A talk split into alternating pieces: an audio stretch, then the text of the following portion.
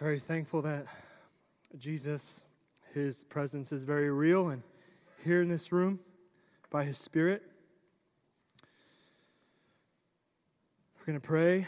I invite you to pray with me before we open up the Bible to find the Savior. And would you join me? Jesus, thank you for being here with us this morning. Thank you that you're ministering to people.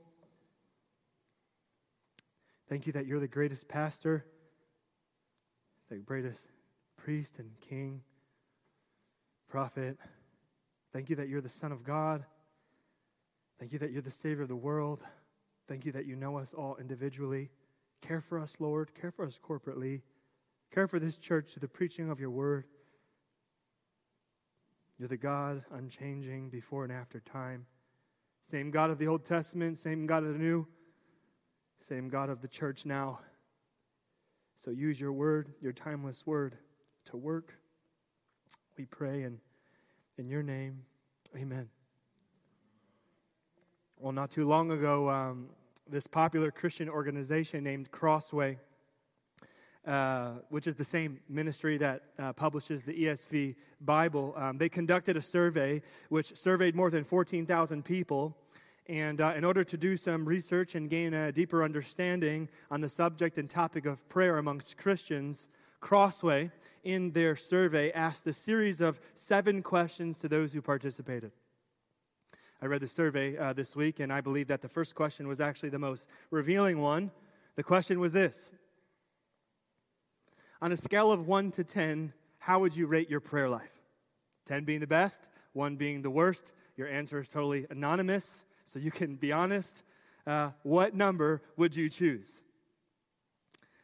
Survey showed that the most popular answer among people was 3. At a close second was the number 5, and uh, tying in dead last were numbers 9 and 10. I think it's a pretty revealing uh, question and also statistic.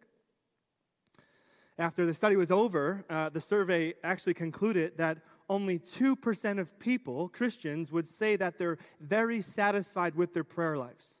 And a much larger percentage indicated a moderate to low satisfaction. And so, why would I start the sermon off like this? Well, it's most certainly not to um, dishearten, dishearten, you or, or, make you feel bad, uh, but rather I begin the sermon this way to say if you struggle or feel discouraged in or over the area of prayer, your frequency of prayer, your quality of prayer, your practice of prayer, you're not the only one. You see, although prayer in the life of a Christian is one of the most pressing and important issues, somehow for many of us it ends up getting mostly overlooked, undervalued, passed by, and or added in when we can fit it in. And so here's my goal for us this morning. Um, my goal most certainly is not to uh, guilt trip you into a more disciplined prayer life, um, and it is certainly not to give you a motivational speech about uh, praying, where then after you hear it, you can turn to yourself and say, Self, I have to pray. I'm going to pray. I got to pray more. I'm going to do this. Uh, but rather, my goal in visiting this topic of prayer is to reveal to you the good news of the gospel in it. In other words, I want to show you why prayer actually is a gift from God, which is meant to bless you edify you, strengthen you, help you, support you, encourage you, equip you, and, empower you to fight sin, help you trust and lean on the sovereign will of God as you follow the Savior, etc., etc. The prayers and blessings of grace of, of prayer itself go on innumerably. Most simply put, this morning, my goal is to reveal the grace of God offered to you in prayer so that God Himself, through this means of grace, would draw you to your knees. If you have a Bible or cell phone, please feel free to turn that on or open. We're going to be in the book of Mark this morning, chapter 14. Mark chapter 14 is where we're going to be. We're going to look at verses 32 through 42 together. And for those of you who take notes, you know that I'm proud of you. The title of this sermon is The Gift of Prayer. Three things I'd like to show us from this text this morning are this number one, that it's possible. Prayer is possible. Number two, that it's necessary. And number three, that it's full of grace. It is possible, it is necessary, and it is full of grace. We're going to begin our time by reading the story up front again. Mark chapter 14, verses 32 through 42. And they went to a place called Gethsemane. And he, Jesus, said to his disciples, Sit here while I pray. And he took with him Peter and James and John and began to be greatly distressed and troubled. And he said to them, My soul is very sorrowful, even to death. Remain here and watch. And going a little further, he fell on the ground and prayed that if it were possible, the hour might pass from him. And he said, Abba, Father, all things are possible for you. Remove this cup from me. Yet not what I will, but what you will. And he came and found them sleeping. And he, Jesus, said to Peter, Simon, are you asleep? Could you not watch one hour? Watch and pray that you may not enter into temptation. The spirit indeed is willing, but the flesh is weak. And again he went away and prayed, saying the same words. And again he came and found them sleeping, for their eyes were very heavy, and they did not know what to answer him. And he came the third time and said to them, Are you still sleeping and taking your rest? It is enough. The hour has come. The Son of Man is betrayed into the hands of sinners. Rise, let us be going. See, my betrayer is at hand. My brothers and sisters, this is the Word of God. Right now, we're moving to point number one. I'd like to show you that prayer is possible. Last week, we stepped out of our series and our study of Mark, and, and this week we have evidently jumped back in. And so, as a refresher here, I want to remind you that we have now reached the end of Jesus' life and ministry. Chapter 14, the one that's in front of us here, marks the beginning of Jesus' journey to the cross. And just two weeks ago, the last time that we were in it, Christ sat with his disciples and ate with them over the Last Supper. He administered the means of grace to them. And here in the story, um, this event takes place right after that event, right after the dinner. In other words, this is the same night, right after dinner. The disciples now have followed Jesus into the Garden of Gethsemane, and here, after wine and food, are feeling warm and full. And uh, as the story unveils for us here, we are introduced to this topic of prayer. That's what this section um, is primarily about. Jesus arrives with his disciples in the garden and in verse 32 looks at them and says, Sit here while I pray. And then, after taking Peter, James, and John up on ahead with him a little further, he went off and prayed alone. More than 10 times throughout the gospel narratives does Jesus interact with the topic of prayer. But only two times outside of this event here has Mark recorded Jesus praying alone. Once in chapter 1, verse 35, and the other one in chapter 6, verse 46. But now here we are at the end of Jesus' life and ministry, just hours before his death, and Mark, the author, gives us this. Why? Why is Mark showing us this? What is he seeking to reveal to us? Well, Mark here is giving to us as readers a strategic and intentional picture of the biblical role of prayer displayed in the perfect image bearer's life. In other words, Christ, the Son of God, the bookends of his life and ministry and the content itself were categorized or characterized by prayer. Beginning, middle, and now here at the end, we see Jesus prayed. And he didn't just pray anyway, but in a specific way, we see Christ alone here in prayer. Solitude, Jesus created, carved out intentional time from his busy calendar, away from the pressures, away from the noise, away from the distraction, and God alone to be with his Father in prayer. Jesus here is up on the Mount of Olives. That's where this garden was, which was a familiar place to Christ and his disciples. They had been there a number of times before. And I mean, if you think about this here, this makes sense, right? Jesus is praying. He's sinless, he's holy, he's dedicated to his Father's mission, he's a spiritual man, a religious teacher. He is doing the thing that we would all expect him to do. But then we have verse 34, where after Christ took Peter, James, and John on with him, further, he then looked at them and told them to remain and watch. In other words, to stay awake. And from the context, we all should know through study of this book, we all should understand what this means. In chapter 13, Jesus taught the disciples that staying awake or being watchful was an instruction and or reminder to stay spiritually alert. Jesus just got done seconds ago announcing to the rest of the disciples that he was going off to pray. And so here he says to the three, remain here and watch. But the disciples didn't get it. And so in verse 37, when he comes back, he finds them sleeping. He wakes them up and says to them plainly in verse 38 with grace, watch and pray. Before we uh, journey into understanding both the physical and spiritual slumber of the disciples here, what I want to point out to you first is not just that Jesus prayed and the disciples didn't, but even more that prayer is possible. James, that sounds confusing. Uh, why would you uh, say or teach us uh, such an obvious thing? Well, because uh, although we all know that this idea is true and ascribe to it intellectually, many of us, because of repeated failure, busy lives and calendars, distracting, distractions, and or other things, have come to believe that intentional and or extended periods of time in prayer away from everyone else and everything else is not possible and only reserved for spiritual giants. It's not true. Jesus was not the only one here in this text who was to pray.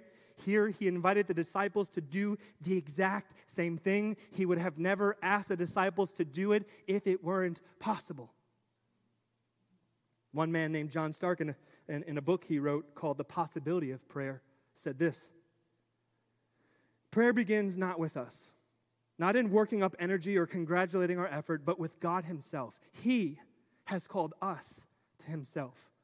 He has made prayer possible. He invites us, not the other way around. You see, the world clamors for efficiency and productivity, but the life of prayer, by worldly definition, is neither efficient nor productive. Instead, we learn prayer calls us to watch and wait, to listen, to taste, and to see. Things that are not productive by any modern measure, but are necessary and transformative. You see, prayer, as Jesus displays it here, is much more than thinking about it and just fitting it into his calendar. Here we can see that there is intentional participation and engaging with God through the issues of his life over prolonged periods of time, alone and away with God alone. Here, Jesus is teaching, he is discipling the disciples into this rhythm and practice of grace. Disciples, it is possible to stay awake and pray to your heavenly Father at night. It is possible to wake up early before everyone else and pray to your God in the morning. It is possible to set aside your lunchtime to pray to God. The use of Gethsemane here up on this mountain is a place for such encounters. It contains this lesson. Jesus had a place. Having a place, a normal place, is good for our prayer discipline and practice. And uh, I know that I'm a pastor, you know, I know that my work and life looks way different. I know that it's my job to pray, but I'm telling you, I, am living in the same world as you are. You know, the kids still need to be taken to practice, the, the, the uh, emails pile up overnight. The babies demand all of our attention and energy. Work, pressures fill up to the brim. But I'm reminding you, as Christ is reminding us from His Word, no, how, no matter how busy, frenetic, or pressing life may be, no matter how tired or overwhelmed we may be through our current circumstances or situations, prayer indeed is possible. Jesus does not reserve this topic or discipline of prayer for only pastors, priests, and monks. He calls all of His disciples to eagerly and earnestly get alone with God and pray. Prayer throughout the scriptures is repeated, and God uses it to call the church. Men, what if one night this week, maybe after all the kids are sleeping, you're with your bride, maybe you guys read books, maybe you watch Netflix or whatever you watch. What if you, after everyone's asleep and it's just you and her, said to your wife, Hey, babe, Would you like to take some time to pray? I know that's intimidating. I know it's vulnerable for men to do that. But what if you trusted God that it's good for your marriage and your family and life? And so, as a practical tool to help you pray, what if you then went and got a pen or a piece of paper and listed with you and your wife the top five pressing things in your life and prayed through them? Tonight, when you go to bed, before Monday begins tomorrow, what if you set your alarm clock 15 minutes early, five minutes for coffee, and 10 minutes just to pray alone with God? What if this week at work you changed locations? Or maybe shut the door of your office? Or went into the parking lot? Or found a quiet place around the building or whatever situation might fit you best at work? And thought about the beauty of prayer feeding you. In other words, what if you fasted one meal to pray to God in your busy workday to give your life to pray. Or not fast it, just ate up pretty fast and then just spent the rest of the time with Jesus. Prayer's possible. What if we, instead of looking at our calendars and seeking how to add or fit in prayer to them, thought about the whole topic differently and put in prayer first, and then thought about all of the other busy, frenetic, hustle bustle things and how to fit them in around it? God is gracious. Stay at home moms, I know it's hard. Moms, dads who work, I know it's hard. There are special seasons of trouble and demand that God gives special grace to. But the macro perspective of our lives as Christians who follow Jesus is to be described beginning, middle, and end with prayer. Alone, away, for extended, extended periods of time with our Father in heaven. Three applying questions for you. Um, do you spend intentional time praying alone with God? Number two, do you have a place? A normal place. Number three, do you have a time, rhythm, or way of doing it? These things are good for you. They'll help you practice a discipline. I'm saying that you were meant to pray. Your soul was designed to pray to commune with God. It's part of why you were made. It is necessary, it is essential to your spiritual well being. Jesus here invites you to it. I'm going to now move into point number two to show you um, this necessity, how essential prayer is actually to us. Amen. We're moving now to point number two. Uh, well, we're here in the midst of this passion narrative in the garden, just moments before Jesus' trial ending with his crucifixion.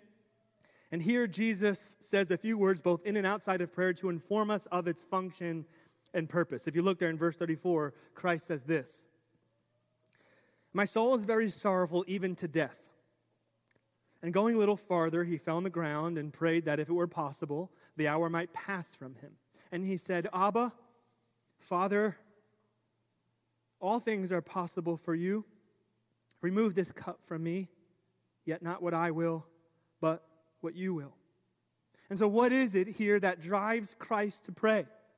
The answer, most simply put, is his personal suffering, lived before and announced to the all powerful and sovereign God. If you look there, uh, the Father is the one whom Jesus proclaims as being in control of all things. And so, in light of his coming death and this eternal chasm that he was about to experience between him and the Father, in light of this eternal p- pain and, and grief and sorrow that he was about to know and was now beginning to know, Jesus gets on his face and or his knees and cries out to God, if it be possible, please let it pass. And it's here where we see that Jesus knows that prayer is indeed the place that evokes God to move and act according to his will. I heard a famous preacher this week put it this way. He said, prayer is the slender nerve that moves the, the, the, muscles of omnipotence, which means God has designed prayer as the means by which he accomplishes his ends. And if you look there, the Father's will is Jesus' main hope and focus. And while that be true, he is still not hesitant to express and or his announce his desires, his feelings, and pains. This is healthy prayer. Hope in the sovereign plan of God and knowledge that He cares for and responds to our lives and situations. This is how David prayed all throughout the Psalms. Psalm chapter 42, this is what David says, and this uh, verse captures both of these ideas. My tears have been my food day and night. For while they say to me all the day long, Where is your God? Why are you downcast, O my soul? Why are you in turmoil with me? Hope in God, for I shall again praise him, my salvation and my God. David had two things here hope in God's sovereign redemptive plan, and also the grace that gave him um, or provoked him to announce or declare or to confess his uh, tr- trials and pains. At this moment, Jesus seems most perplexed before his death, yet he is still conscience by faith of God's ultimate vindication through his sovereign will. This, my brothers and sisters, is what the Spirit does in our hearts through prayer. And as far as the disciples here, they're not praying at all. They're unaware of this impending crisis. They're also unaware that Jesus' words in verse 27 are now coming true, that they would eventually all fall away. It's starting to happen right here in the garden. And after Jesus returns from prayer for the first time and finds them sleeping, he reveals one of the main purposes for prayer. Coming back, he looked at uh, looked and said to Peter this, Simon, are you asleep? Could you not watch for one hour? Watch and pray that you may not enter into temptation. The spirit indeed is willing, but the flesh is weak. Notice here that Jesus is using Peter's old name the name that he had before following Christ. Jesus is trying to get his attention, to wake him up from his spiritual slumber to the reality that is present and at work in his lack of prayer. And that reality is either two things.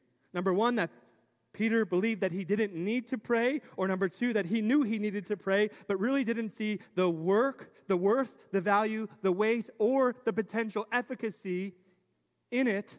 So instead, he decided to sleep. And you see what Peter and the disciples here failed to see is that they were in the midst of spiritual warfare. Satan was using this temptation of sleep and comfort to blind them to the reality of the moment, which was that in just hours from here, the cosmic battle of the ages was about to take place and be fought. You see, Jesus said, Pray, stay spiritually awake. And Satan, in light of Jesus' instruction, used the disciples' warm bodies, full bellies, and heavy eyelids to get them to sleep instead. Jesus wanted them to see and realize that their battle wasn't really against sleep. It wasn't a physical, ordinary battle, but indeed was a spiritual battle, a spiritual thing. Jesus here is showing us that the spirit and the flesh wage war against one another and keep us away from God through ordinary things. Jesus here further shows us that one of the main purposes and functions of prayer is to keep us out of temptation. In other words, if you're facing temptation, in a moment or season, it is right for you to pray extensively. Young men, I have you in mind. I'll say the same thing, but in an opposite way. Prayer is for the purpose of leading us into righteousness and is the place and means by which the Spirit fills us with supernatural empowerment to obey and submit to God's will, even in the most trying and or painful of times. In other words, prayer awakens us to the reality of life. What is the reality of life? The reality of life is the living or dying of our souls and the triumph and progression of the kingdom of God in this world, which is currently at hand. In layman's terms, what I'm trying to say is that there is a battle right now happening in the spiritual realm over your soul. And if Satan can keep you from praying, you will end up spiritually dead. If Satan can keep you from praying, you'll end up spiritually dead. In that survey I mentioned earlier on, another one of the questions that was asked of the people was this What is the biggest impediment to your prayer life? Four possible answers in the survey distraction, indifference, busyness, and loss for words. 57% of the people said distraction. 15% said busyness, another 15 said indifference, and lastly, 13% said loss for words. I just want to let you know that all four of these categories are categories of potential spiritual warfare. In other words, they are not just ordinary things that keep us from praying, but they are spiritual things that Satan uses to hinder and deceive us and keep us from living and flourishing before God. You see, Satan wants to get you to believe that there are more productive things that, that you can do than praying. Satan wants you to believe that prayer doesn't matter or actually really change anything. Satan wants you to believe that you don't have many words to say to God. But that's not true. You know that's not true. Just think about how many times you think about life during the day. Beware of this spiritual trap, which leads to death caused by stupor and, splend- uh, and, and slumber. There is nothing more important or pressing in life besides word and prayer. You cannot be spiritually alive, be spiritually alive if you don't pray. You cannot spiritually flourish if you do not do what Jesus does in this text. You cannot, if you're not a praying Christian, you will lack a desire for righteousness and be unable to fight sin. If you're not a praying Christian, you cannot know God. If you're not a praying Christian, you'll be ill equipped in hard times of suffering. Why? Because prayer is the means by which you and I get to fellowship with God. Prayer is the means by which the Spirit comes to awaken our souls and fill us with the presence, promise, and grace and person of Christ. Prayer is how God uses the Spirit combined with His Word to bring us to life, keep us awake, and wage war for the, for the gospel and the kingdom of God. Do you want to live triumphantly? Do you want to live victoriously? Do you want to be uh, filled with joy in the midst of sorrow or crisis or suffering? My encouragement to you is pray. Not just intermittent little beads of prayer, but get on your knees alone with God and let God, your Father, take upon Himself your heavy yoke. You want to encounter God's love, be filled with peace, know His promises and delight, even in hardship? Pray. Do you want to know how to have a healthy marriage? Pray. Do you want to know how to walk with God faithfully? Pray. Be a good dad and mom? Pray. Faithful employee? Pray. Serve the church? Pray. It's not a message of condemnation, it's just a reminder how you can live and fight sin through the gospel. Jesus here in the garden is the furthest and most excluded one can ever imagine from God's presence. And yet, what I want for us to realize here is that in this very moment in his life, he was in fact closest to God's will. Which means, even when you don't feel like praying or you feel cold and distant to God, it is right for you to pray even when you show up before God and you're at a loss of words and your thoughts are everywhere. It is right for you to pray. Let me tell you why. Because God is giving you an opportunity to exercise your faith. There in that moment, you're beating your body into submission to say, God, I don't feel it, but I still believe because my emotions do not determine truth. Your word determines truth, and your word promises me outside of my feelings, even when I don't feel it, even when I'm feeling cold and distant for you. When I pray by faith, you are working. And um, maybe you might say to me, James, I've tried this before, and I, uh, and I get before God, and I know that He wants me to pray, and I actually want to pray too, but nothing comes out. Um, or maybe I start a sentence and can't even finish it because another idea comes in my mind and I end up thinking about that. Thanks for saying that. Everyone experiences it. Me too. Um, it's almost like uh, when I was growing up, I used to play sports and the coach used to put us on the soccer field or the baseball field. And uh, before practice would begin, he would tell us to start warming up, and so he'd give us one to three drills. Almost always, when I started the first drill, uh, I didn't feel like I wanted to do it. Usually, the second drill, I start to feel a little bit warm. Third drill, almost there. But before I knew it, while I was in the midst of practice, I was running full sprint, sweating, enjoying it and performing. This is like prayer. You get before God, you don't know what to say. It's hard to get a start. But if you just hang in there, if you just keep praying, whatever you need to pray or whatever comes to mind, sometimes by God's grace, the Holy Spirit comes. And before you know it, you'll be praying about more things that were on your head or heart than you could have ever imagined. Some of you know what I'm talking about. Press on in prayer.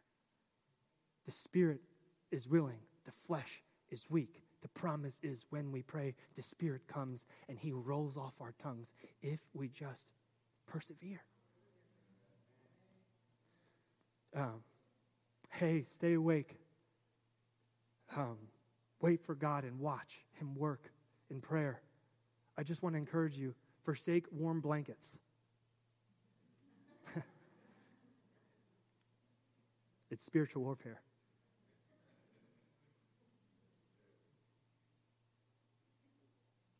That's spiritual warfare.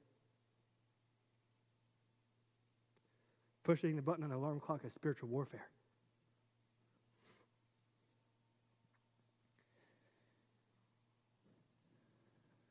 Um, if you want to fast, it's a really good idea. God uses fasts. I don't know when the last time you fasted, but Jesus said when he leaves, it would be right for the church to fast because when they fast, the helper would come. and when he comes, it would be better for Christ, better for him to come than Christ himself to come. And so fast and pray. If you want to talk more about it, I'd be glad to do that after after service. That was point number two. I'd like to finish our, our time in, in point number three. And I, um, like to show you the grace of prayer, which is the best news in the whole entire world. Well, as we conclude, what I'd like to do is uh, finish up by reminding us all that, that most importantly, prayer is a gift, and in this gift is God. In other words, the reason why we pray is not to pray. The reason why we pray is to encounter God, if that makes sense. We don't depend on prayer, we depend on God through prayer. The fullness of God's grace and of Jesus Christ is offered and applied to us in the gospel. In verse 41, uh, uh, after the third time Jesus comes back from prayer and finds the disciples sleeping, he says to them, Enough. You see it there. In Greek, the word can be translated as a phrase to mean, what's the use? In other words, hey, disciples, I told you three times to watch and pray, but why keep asking you to do something you clearly won't? Verse 42 get up, let's go. And after his disciples then got up and listened, Christ resolved to meet his fate in the garden which awaited him, granted to him by the betrayal of Judas, where Jesus met uh, handcuffs and chains. From here on out, in this point of the gospel, uh, Jesus is going to travel towards the cross alone. And the last thing I want to point out to you here is how Christ, on our behalf, experienced the pain of eternal separation from God the Father in order to apply and guarantee us eternal fellowship with Him forever. If you look back there in verse 36, for the first time in this book, we have Jesus calling God Abba. In uh, Aramaic, it means daddy. And up and to this point of history, there was no evidence of the term Abba ever being used to address God this way.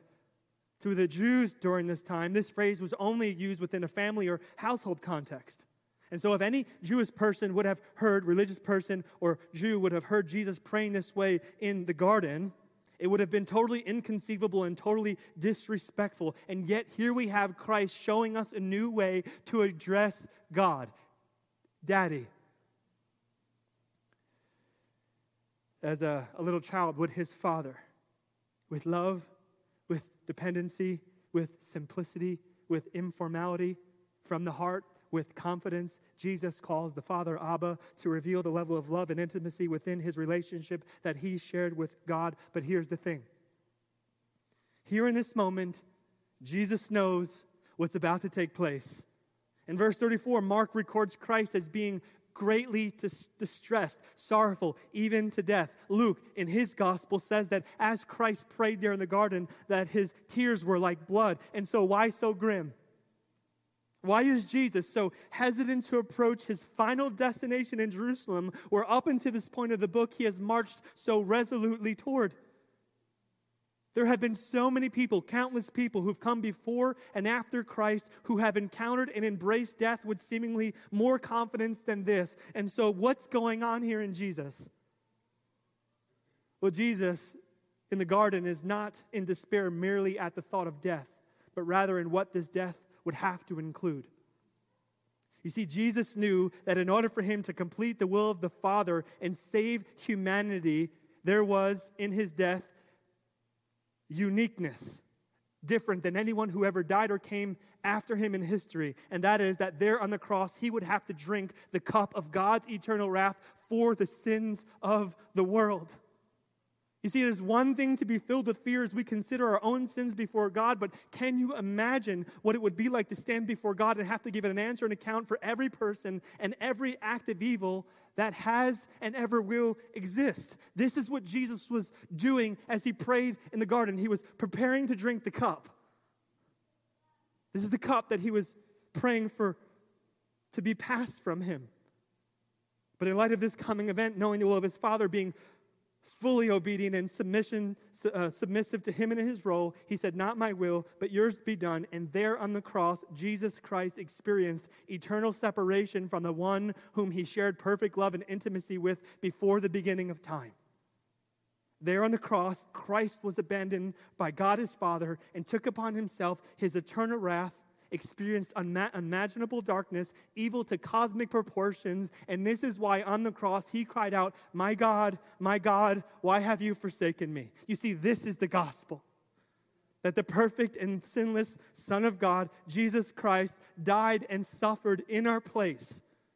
He was a child, but he became an orphan. He was sinless, but he died as sinful. He was blessed, but he became a curse, all for you and me. You see, it was sin that kept us separate from God. But out of an act of His great love and mercy, while you and I were yet still sinners, Christ died for us to ransom and reconcile us to God the Father once and for all and perfectly. He washed us in His blood. He forgave our sin. He cleansed us and set us free from guilt and condemnation for missing times of prayer or discipline of reading the Bible and he was raised by the Spirit to new life, which he gives as a free gift of grace for those who count on his work alone. And now, by faith, through that exchange, we have the Holy Spirit, which is the same Spirit that indeed rose him from the dead, and we are called children. It is the Spirit of adoption, the Spirit which Romans chapter 8 says we all have as we belong to the family and kingdom of God. Romans chapter 8, verse 14. For all who are led by the Spirit of God are sons of God. For you did not receive the spirit of slavery to fall back into fear, but you have received the spirit of adoption as sons and daughters by whom we cry, Abba, Father. The Spirit Himself bears witness with our spirit that we are children of God. And if children, then heirs, and heirs of God, and fellow heirs with Christ. Because Jesus died and was raised, we can be confident, even when we miss spiritual disciplines, that God the Father never rejects us, never abandons us, never shames us, never treats us with the silent treatment, never pushes us away and tells us to come back when we can get more spiritually disciplined and pray more and read more. No, because of Jesus Christ, we are covered in righteousness, and God the Father always says, Come. I love you. God the Father loves and accepts us and calls us children because Jesus Christ paid the price. We are always loved, always invited, always affirmed, always accepted, always cared for, always near. God always invites us to Himself in prayer, never takes that invitation away. Because of Jesus Christ, we can stand before Him with bold confidence. Amen. As Christians, we pray not because we have to, but because we get to. And the opportunity of prayer excites us because the gift that we get in it is God Himself. Amen. Let's pray. Thank you, God. Thank you, God, for your word. Thank you, God, for this church. Thank you that our faith is a supernatural faith. We pray that we would pray. We pray that you would make Parkview Church a praying church. It would happen corporately and be supported throughout the days of the week as men, women, and children run to you in prayer and spend time alone with you. Oh God, may the power of the gospel call us to this. May your grace and kindness lead us to repentance. And may we boast in Christ and approach your throne bold, boldly because of him. Bless us this week to pray. And may we experience your promises fully. In your name, amen. Amen. Please stand. May Christ be all, and I be nothing. His glory shines in vessels weak. May Christ be all, and I be nothing.